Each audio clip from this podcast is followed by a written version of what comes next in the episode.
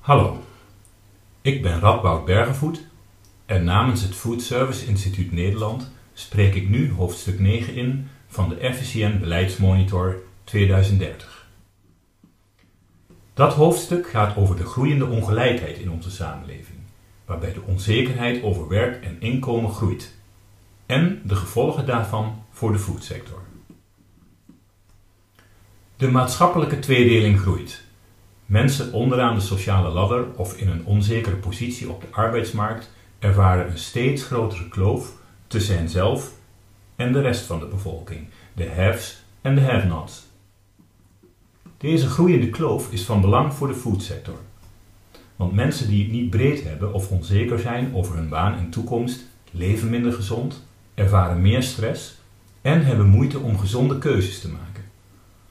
Voor hen moet gezond eten gemakkelijk bereikbaar en betaalbaar zijn. In 2014 waarschuwde het Sociaal en Cultureel Planbureau, het SCP, voor het eerst voor een maatschappelijke tweedeling. En hoewel het Nederland in de afgelopen jaren economisch voor de wind ging, is deze kloof sindsdien niet kleiner geworden. De belangrijkste oorzaak is de groeiende onzekerheid over werk. Uit een recent rapport van het Centraal Bureau voor de Statistiek blijkt dat de groep onzeker werkenden in de afgelopen vijf jaar is gegroeid. Hoewel de inkomensongelijkheid dus redelijk stabiel blijft, is er een steeds grotere groep werkenden die in angst en onzekerheid leeft over hun baan en hun inkomen. Het armoederisico, het percentage van de bevolking dat risico loopt onder de armoedegrens terecht te komen, is daardoor toegenomen. De genoemde maatschappelijke tweedeling in Nederland blijkt hardnekkig. Aan de ene kant van de streep bevinden zich vier groepen: de werkende middenklasse, de kansrijke jongeren, de pensionado's en een kleine elitegroep van echte rijken.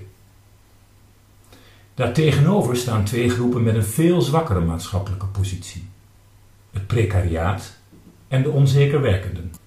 Ik maak even een klein uitstapje naar het woord precariaat.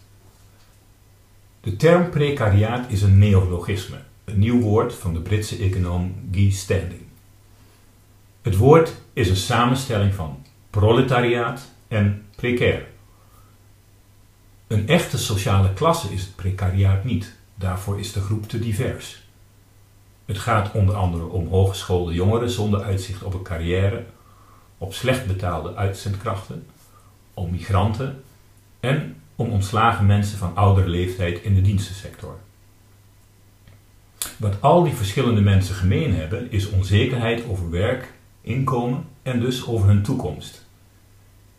In een samenleving die sterk is geïndividualiseerd en die draait om consumptie, zorgt de onzekere positie van het precariaat voor veel frustratie. Bij de groep onzeker werkenden en het precariaat gaat het om ongeveer 20% van de bevolking, die dus permanent in de problemen zit. De laatste jaren groeit deze groep met mensen uit de middenklasse. Dit zegt Kim Putters, directeur van het Sociaal Cultureel Planbureau daarover, in een interview met HP De Tijd. Putters zegt: In de afgelopen decennia vormde de middenklasse de kern van de samenleving, die met goed studeren en hard werken het leven kon verbeteren. Echter, de jaren van opwaartse mobiliteit lijken grotendeels voorbij. Middengroepen schuiven op naar de randen en er hoeft maar weinig te gebeuren, ik noem ontslag, scheiding of ziekte, of ze komen in de problemen. Aldus Putters in HP de tijd. De boosdoener is volgens hem vooral de toename van flexwerk. In Nederland heeft 1 op de 3 werkenden een of andere vorm van flexwerk. 1,7 miljoen werknemers met een flexibele arbeidsrelatie en 1,2 miljoen ZZP'ers. Het feit dat bijna 3 miljoen Nederlanders geen zekerheid hebben over werk en inkomen vergroot de maatschappelijke tweedeling. Overigens zijn ook pensionado's kwetsbaarder geworden voor een armoedeval. Zo beperkt de tweedeling tussen haves en have-nots zich niet langer tot de 20% aan de onderkant, maar raakt het ook de 45% van de middenklasse. Steeds vaker valt die naar beneden op de sociale ladder. Onzekerheid over het bestaan heeft gevolgen voor de manier waarop mensen naar hun eigen leven en naar de samenleving kijken. De groepen onderaan de sociale ladder of met veel onzekerheid over werk en inkomen zijn veel minder tevreden met hun leven en hebben een pessimistischere kijk op de samenleving. Ze hebben minder vertrouwen in de medemens en ze vertrouwen er nog veel minder op dat de overheid hen beschermt. Deze existentiële kloof is sinds 2014 flink gegroeid, blijkt uit cijfers van het SCP. De bestaansonzekerheid die een groeiende groep Nederlanders ervaart, leidt tot gevoelens van stress en frustratie. Mensen voelen zich niet begrepen, voelen zich afgewezen en in de steek gelaten en ze hebben het idee er alleen voor te staan. Dat geldt vooral voor de onzeker werkenden. Zij vinden dat ze weinig zijn opgeschoten met de economische groei. Deze groep valt dan ook vaak net tussen wal en schip.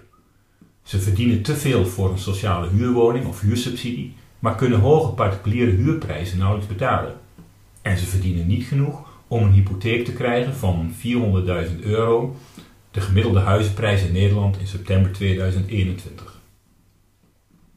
Ze werken vaak op basis van een flexibel contract en zijn daardoor kwetsbaarder voor financiële en economische crisis. En door toenemende inflatie en de recente stijging van gas- en energieprijzen wordt het aandeel van de vaste lasten een steeds groter deel van hun totaal besteedbare inkomen. Onder juist deze groep mensen neemt de maatschappelijke onvrede toe. Het vertrouwen in de politiek is laag en de afstand die deze burgers ervaren met de overheid is groot. De opvatting heerst dat de overheid verantwoordelijk is voor de behoeftevoorziening van burgers en dat de overheid te weinig doet voor mensen zoals ik. Daarnaast heeft deze groep het gevoel weinig verschil te kunnen maken. Uit SCP-onderzoek blijkt dat onzeker werkenden zichzelf in de afgelopen vijf jaar veel lager op de maatschappelijke ladder plaatsen in vergelijking met andere bevolkingsgroepen. Ze geven zich nu zelfs een onvoldoende. SCP-directeur Putters constateerde in HP de Tijd dat tien jaar geleden van alle groepen veel meer mensen hun leven ongeveer een 7,5 gaven. Nu liggen de uitersten verder uit elkaar. Meer dan voorheen geven mensen hun leven een 8 of hoger, maar er zijn ook veel meer mensen die hun leven minder dan een 6 geven.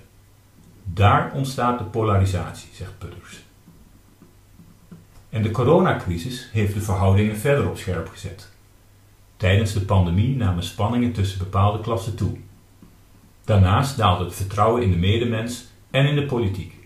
De excessen daarvan zien we bijna dagelijks terug in de media. Burgers met weinig vertrouwen wijzen naar politici die geen uitweg vinden uit zich opstapelende crisis. Niet alleen corona, maar ook klimaat, wonen, vluchtelingen, energie, toeslagen. Groepen in een kwetsbare maatschappelijke positie hebben een minder goede gezondheid en een ongezondere levensstijl. Ze ervaren meer chronische stress door de vrees het hoofd niet boven water te kunnen houden. Het maken van een gezonde keuze als het om eten gaat is voor hen lastig. Dat blijkt ook uit eerdere publicaties van het FCN zelf. Over het algemeen vinden hoogopgeleide consumenten en consumenten die gemakkelijker rond kunnen komen belangrijker om gezond te eten dan laagopgeleide of consumenten die moeilijk kunnen rondkomen. Ook maken consumenten die moeilijk kunnen rondkomen zich meer zorgen over hun gezondheid. Wat gezond eten voor jongeren moeilijk maakt, is dat er voor hen een duidelijke verbinding bestaat tussen ongezond snacken en ontspanning. Maar liefst 26% van generatie Z zegt dat ultieme ontspanning ongezond snacken betekent, tegen slechts 9% van de babyboomers. Ook maken de jongere generatie zich simpelweg minder zorgen over hun gezondheid. 38% van generatie Z zegt zich zorgen te maken, tegen 49% van de babyboom. Tot slot van dit hoofdstuk noem ik zes gevolgen die de maatschappelijke tweedeling heeft voor food. 1. Gezondheid bereikbaar maken via mentaal gemak. Voor mensen in een kwetsbare positie moet gezond eten net zo betaalbaar, lekker en gemakkelijk zijn als de ongezonde keuze. Een grote mate van mentaal gemak is hier cruciaal. Eigenlijk mag de gezonde keuze op geen enkele manier onderdoen voor de ongezonde keuze. 2. Opkomst van middelmatige luxe. Voor de groep onzeker werkenden biedt middelmatige luxe een uitkomst. Middelmatige luxe, ofwel premium mediocre, biedt hen de mogelijkheid toch betaalbaar te genieten. Prijs wordt belangrijker in de keuze voor een restaurant. 3. Uit eten gaan om even te ontsnappen. Mensen willen uit eten gaan om te ontsnappen aan de zorgen thuis. Uit eten gaan wordt zo nog belangrijker als uitje. Voor mensen die geen groot budget hebben, maar toch zin hebben in een avondje lekker eten en genieten met vrienden of familie, zijn discount dining concepten een uitkomst. De prijzen liggen laag, maar het gevoel van beleving blijft. 4. Downtrading. Genieten verschuift van oude vorm naar at home. In de supermarkt is het assortiment gemak en genieten gegroeid. En maaltijdbezorging neemt enorm toe. De prijs is de grootste belemmering om uit eten te gaan. Maar liefst 66% van de consumenten zegt niet regelmatig buiten de deur te willen eten omdat het te duur is. Dit is een grote uitdaging voor de horeca. Zeker in crisistijd moet de horeca de consument ervan overtuigen dat een avondje horeca de meerprijs ten opzichte van een avondje thuis waard is. 5. Ongezonder eten. Uit eerder FCN-onderzoek blijkt dat voor jonge consumenten ongezond eten een afleiding is van stress. Meer onzekerheid leidt tot een ongezonde eetpatroon, zeker als er minder geld is voor gezond eten. En tot slot 6. Sterke merken. Op onzekere momenten grijpt de consument sneller naar herkenbare, sterke merken waarop hij kan vertrouwen.